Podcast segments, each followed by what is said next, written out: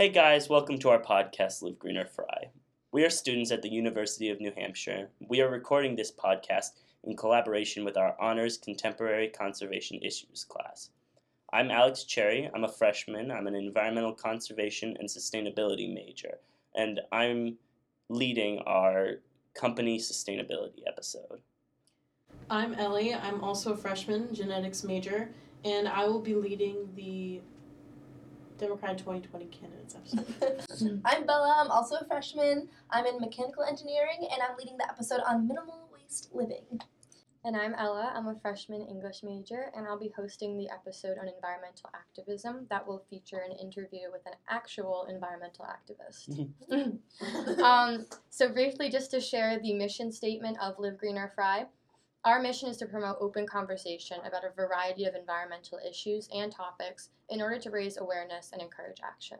Yeah, make sure to follow us on social media and YouTube at Live Green or Fry. And you can listen to our podcast on Apple Music and Spotify. Happy listening. Thank you.